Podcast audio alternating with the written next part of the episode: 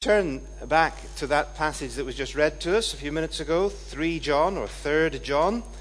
Uh, it's on page 1230, I heard, uh, in the church Bible. If you haven't got one of those, it's just almost immediately before the last book of the Bible, right at the end there, 3rd John. So I hope you can find it one way or another. And uh, while you're getting it, let's pray together and then we'll turn to it. Father, thank you again for the great gift of your word that is second only to the living word, the Lord Jesus Christ himself, who is so precious to us as we've just been singing. And we thank you for this little letter tucked away at the end of the Bible and ask that you would speak to us this evening from it and help us to respond individually and as a church in obedience to your word for Jesus' sake. Amen. It's always a joy to come to a church uh, which is committed uh, to the Word of God and to the mission of God.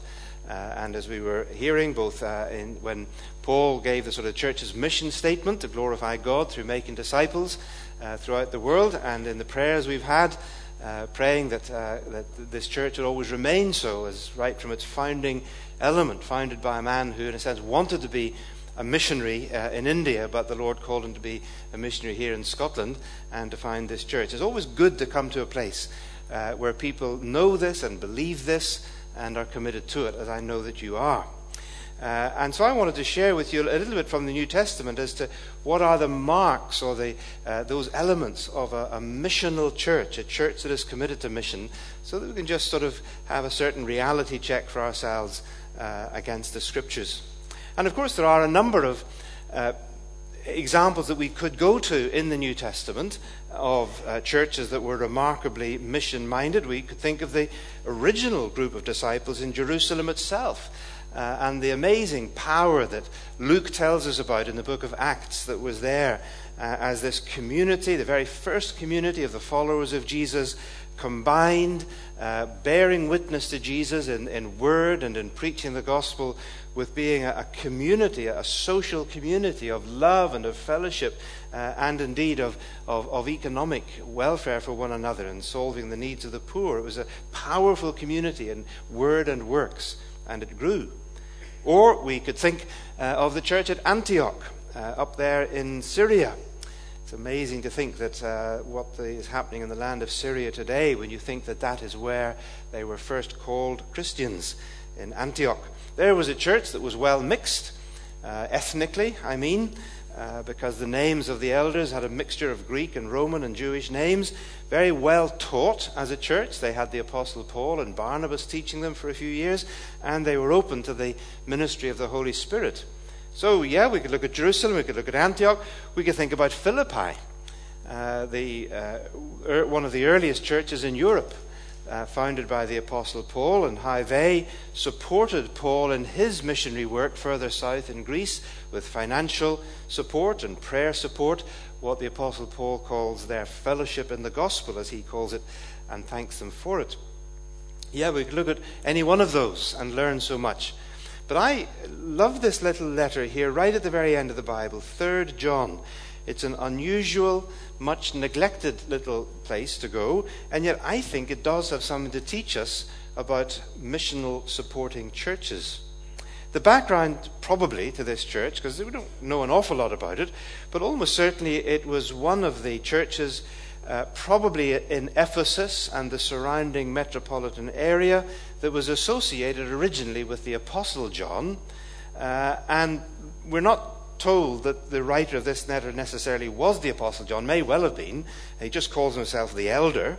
Uh, might have been a disciple of John, possibly John. I'm just going to call him John anyway. Uh, John 1, 2, or 3, it doesn't really matter. Uh, he's certainly writing to this church in which clearly uh, there had been trouble. Uh, if you read the first two letters of, of John, clearly there had been some division in the church. Some people had left the church. There were problems there. And, and John had sent messengers to the church. He, he refers to them here as the brothers. Uh, and the more recent translators say the brothers and sisters because it's a word that inc- would have included both. And these were messengers who had been sent out uh, as itinerant people who were going back and forward among the churches around the Mediterranean world either engaged in, in direct evangelism and church planting, or in some cases in the teaching ministry of the church, uh, or in liaising and networking and nurturing the churches around the, the Mediterranean region. People such as we read of uh, in the book of Acts, or, or, indeed at the end of Paul's letters, for example, in, in Romans, uh, someone like Phoebe, who was a leader of the church in Cenchrea and a patron of the Apostle Paul. Uh, and she obviously was the one who carried the letter of Romans to Rome. She was an itinerant uh, moving from one to the other. Or Priscilla and Aquila, or Apollos, or Timothy and Titus, and people who we read about who were crisscrossing uh, the, the world as, as they knew it in the service of the church. What we might call itinerant missionaries. In that sense, they were sent out and they had to be received. And here is a letter which is describing a church which was engaged in receiving and sending these representatives of the churches, these uh, missionary people. And indeed, the part of the letter that we read, the first eight verses, describes the very positive response of one of the leaders of the church, a man called Gaius, seems to have been the main pastor or leader of that church, who was receiving these people well and hospitably, but on the other hand, the very negative response of a man called Diotrephes, who we can read about there. You can see it in verses 9 to the end of the, of the letter, who was very different. He was not accepting these people. In fact, he was trying to obstruct them. Now, we're not going to go there tonight. I'll not even bother with that second half of the epistle. But you can see that that's what this is about. Here is uh, John the elder observing and commending this church under the leadership of Gaius for being a mission supporting church under its leader. And I think we can learn something from it. I want us to learn two things basically tonight. First of all, from verses 3 and 4, we see this church is commended for its faithfulness to the truth. Faithfulness to the truth. And secondly, in verses 5 to 8, faithfulness to the brothers and sisters, to these mission partners that were going and coming from the church. Faithfulness to the truth and faithfulness to the brothers. So let's think about those two marks of the church. First of all, then, verses 3 and 4 faithfulness to the truth. He says, Dear friend Gaius, I pray that you may enjoy good health and all will go well with you. It gives me great joy when some believers came and testified about your faithfulness to the truth, how you continue to walk in the truth I've got no greater joy than when my children are walking in the truth. He emphasizes it, doesn't he? Several times in that verse. We would have to ask what does this writer, what does John mean by the truth? It's clear that he doesn't have a lot of space on his paper because he says at the end of the letter, do you see that there uh, in verse 13? I've got a lot to write to you, but I don't want to do it with pen and ink. Maybe he'd run out of papyrus or something. Uh, and so he, he, he doesn't have a lot of space, like they say, the Gospel of John. So he's not going to describe everything that he means by the truth, but if we, I think, had the opportunity to ask him and to sit down and say, well, What do you mean, faithfulness to the truth? I think he would have said, Well, I basically mean the truth about Jesus, because Jesus is the truth as we read in John's Gospel. And certainly he would have talked about the truth uh, of the incarnation of the Lord Jesus Christ, that uh, Jesus is, is God in human flesh.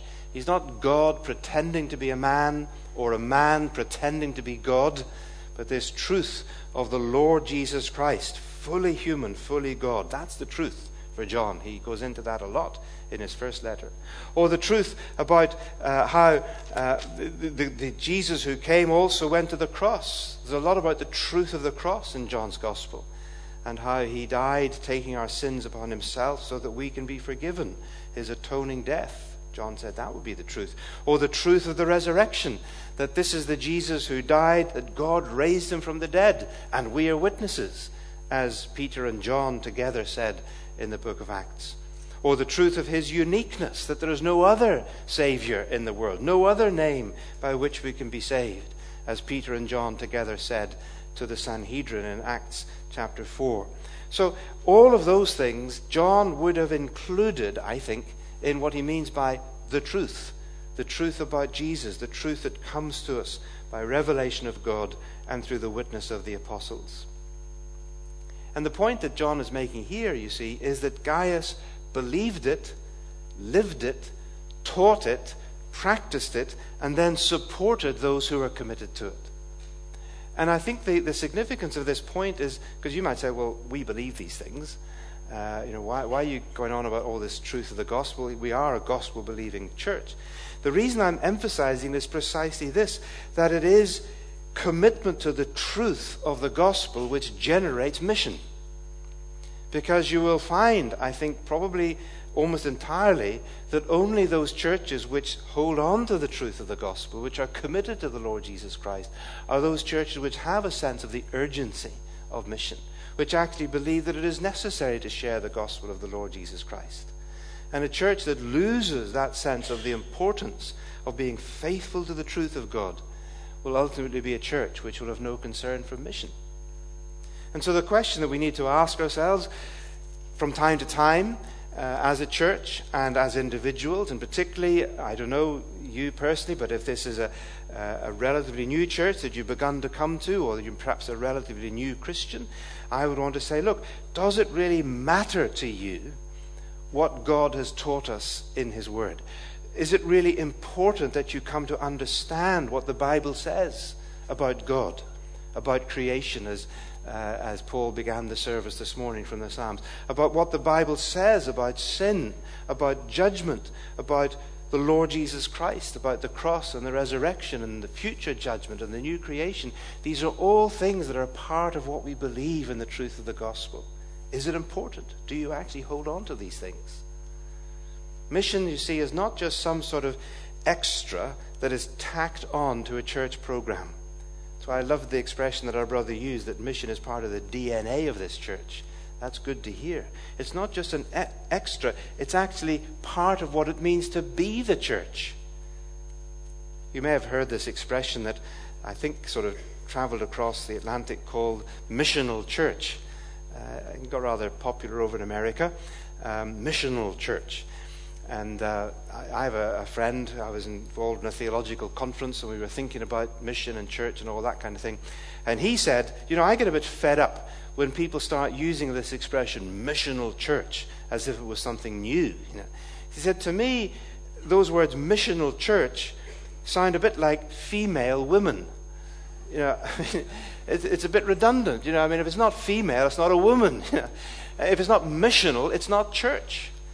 It may be a bunch of people getting together to do some religious things, but if they're not engaged in the mission of God, if they're not committed to the sharing of the gospel and doing in the world what God wants to be done, then they've lost the plot.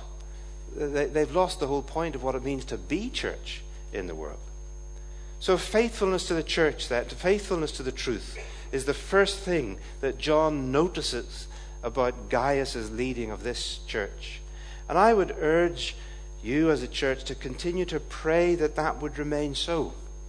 Uh, and I've just been in the vestry here, and if you've been in there, you'll see all around the walls, you see these photographs and the original painting of the founder of the church, and photographs of men whose, whose names are well known in Christian history as faithful preachers of the Bible, committed to the truth of the Word of God. And would you pray? I'm sure that Paul would want you to pray that those who serve this church in the preaching and teaching ministry, that they, like Gaius in this letter, would remain faithful to the church, to the truth, lead the church in commitment to the truth of God and therefore to the mission of God. And at the same time, could I invite you to pray for the work that I represent, the work of the Langham Partnership? Because one of the things, and I would say the thing that we are seeking to do, is to equip pastors and teachers and preachers of the Bible to be men and women who are faithful servants of the truth of God, so that the church is equipped for mission and grows to maturity through the ministry of pastors and teachers who believe and teach and live by the Word of God. That's our mission in the Langham Partnership. Well, let's move on then to the second thing that we see in these verses not just faithfulness to the truth, but in verses 5 to 8, faithfulness to the brothers. As uh, most translations say, the recent NIV says uh, the brothers and sisters, because the word is inclusive. Uh, these were men and women who were traveling around the Mediterranean doing this. As I say, these were itinerant servants of the church who were sent and received in evangelism, church planting, nurturing, teaching, and so on. And Gaius and his church were showing practical hospitality for these men and women and what they were doing. And John, here in his letter, commends that warmly. In fact, he says it's an act of love. Verse 6, the first half of verse 6, they have told the church about your love.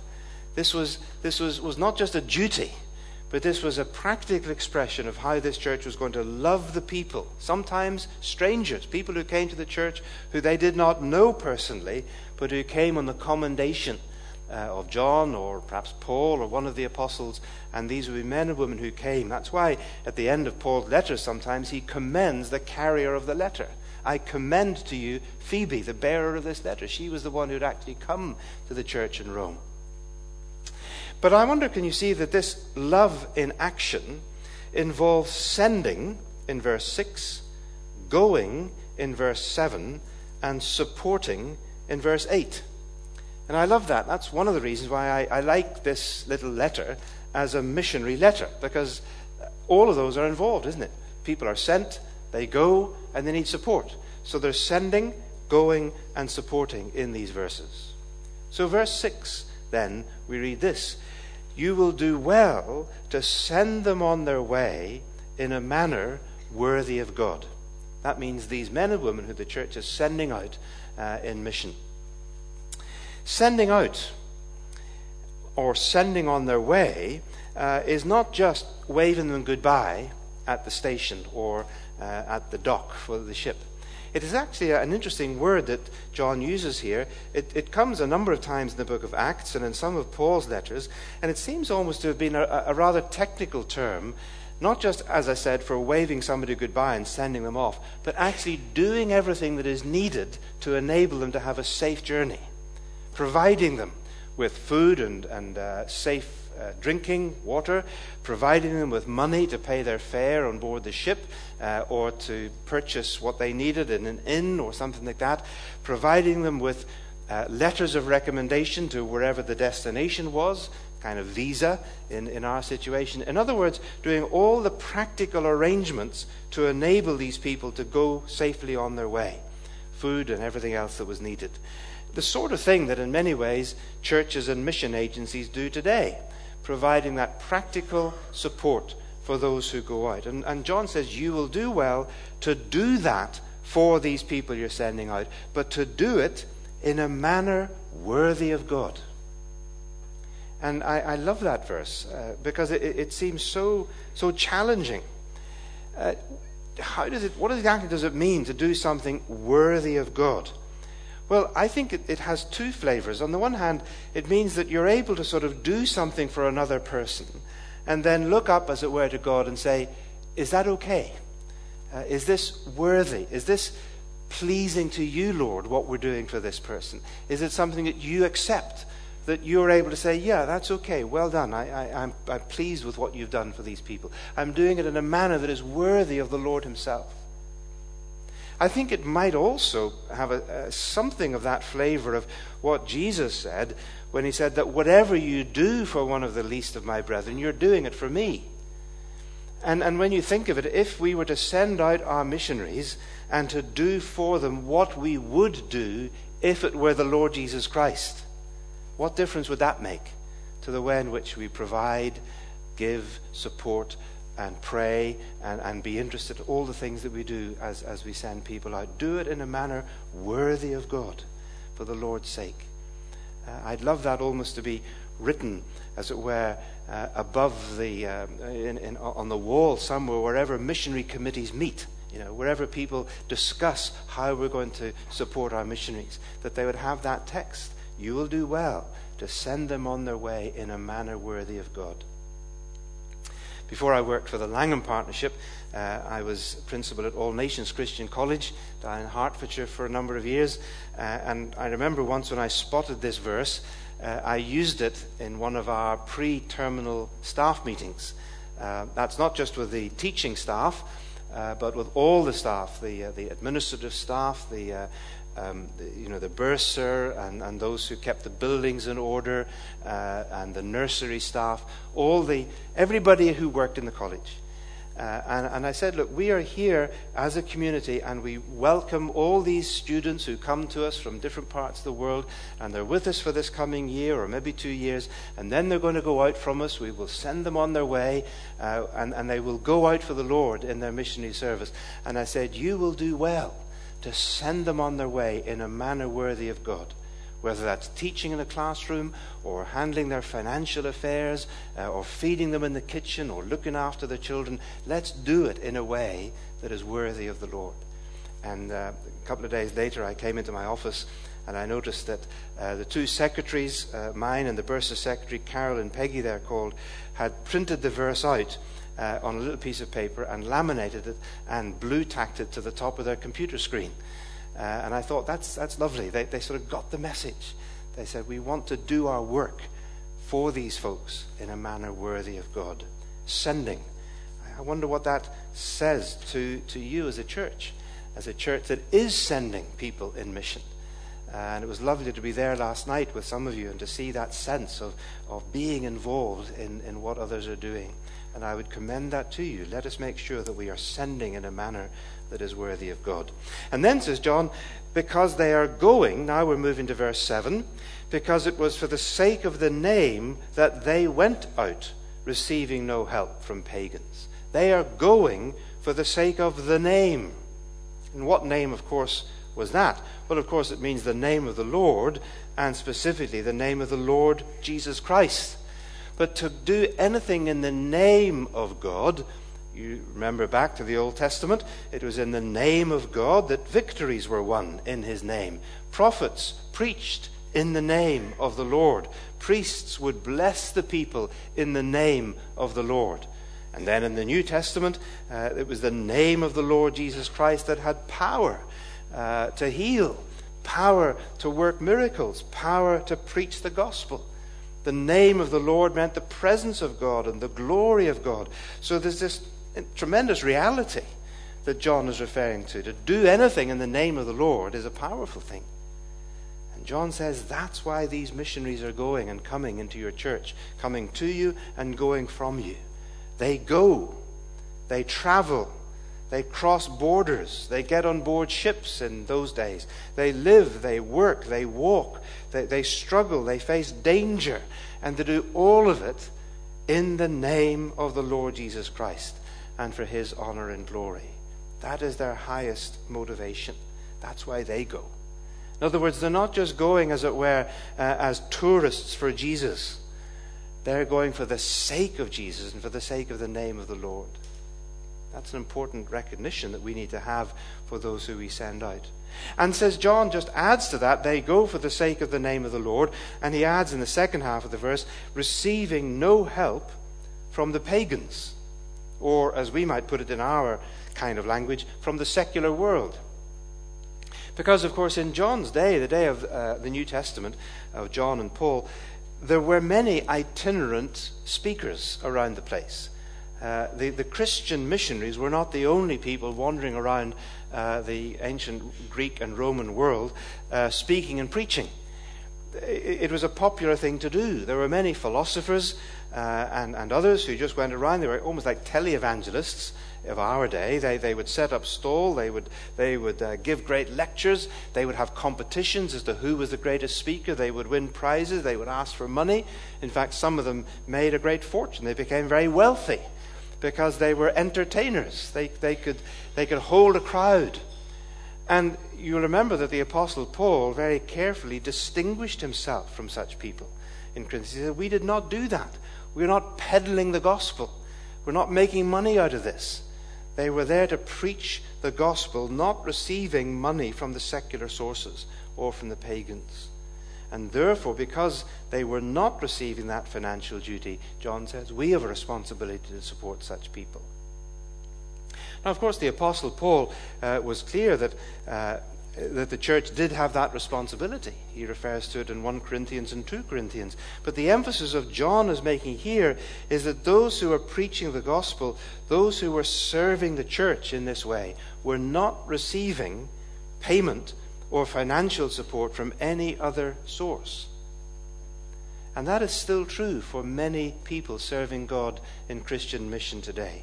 Of course, there are those who uh, exercise what we sometimes call tent making ministry, who go as Christian professionals, who engage in business in other countries uh, or in uh, any other profession in which they can earn money. And that's wonderful when they do that uh, and earn a living and also serve the church. But many others are not. And that is particularly true in the majority world, the poorer parts of the world. Many of those who are serving, not even just as missionaries, but as pastors, uh, have to also um, uh, support themselves one way or another.